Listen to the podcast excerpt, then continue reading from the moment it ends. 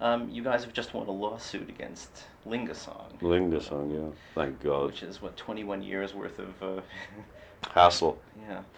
Yeah, but Um, they changed the law, so that's what gave us a chance in England. yeah. But we didn't have a chance before that. Uh, You know, George went to court, and uh, why? Why would it be out? Some guy holds a tape recorder. You know, it's like you know, as being said, if you went to the Stones concert, that you know they're touring, or you two today, stick a tape recorder, which they do, of course, stick a tape recorder up, and then sell it. Mm. And w- well, who gave you this right? And you know, who gave the guy the right, John Lennon. Everything that comes up since 1980 is John Lennon. Tell me, you know.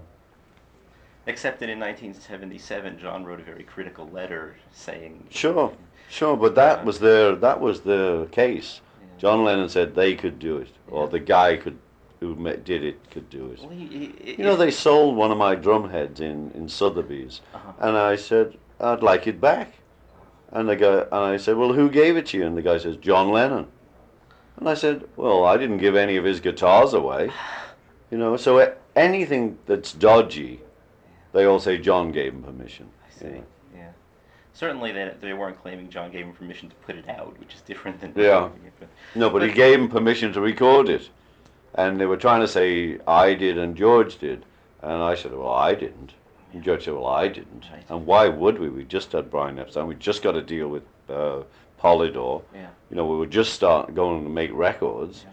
Why would we suddenly say, hey, yeah, sure? You know, it was daft. It was daft, but we were, we were locked in with the law. The law changed and we could get in. So apart from apart from the question of who should control the tape, which obviously should be you, is The guy can have the you- tape, just Oh. don't sell it. Right. So you guys really dislike it as much as George. Oh, implied. it's yeah, it's really bad. I mean, it's bad sound quality, but you know, Hey, it- you know, it's historic. it's it's historic. That's your point of view. Yeah. Sure, it's historic. You know, um, and that's about all. yeah. But uh, you know, I don't, I don't think it should be out there being marketed as the Beatle record. So Apple will never put it out as an Oh official. no, Well, it's it's it's really bad. Yeah. Yeah. I Um, mean, we put out the anthology. and you're pleased with how and that That'll came out? do. You think so? You know all those. boot- You know there's all those Beatle bootlegs. I mean, there's millions of them out there, but at least it's a quality. Yeah. From you know from a studio. This one was just so bad. Yeah. I mean, it is like coming through cotton wool. Right. You know, it's really bad. To hear more of this interview, go to Buskin with the Beatles on Patreon.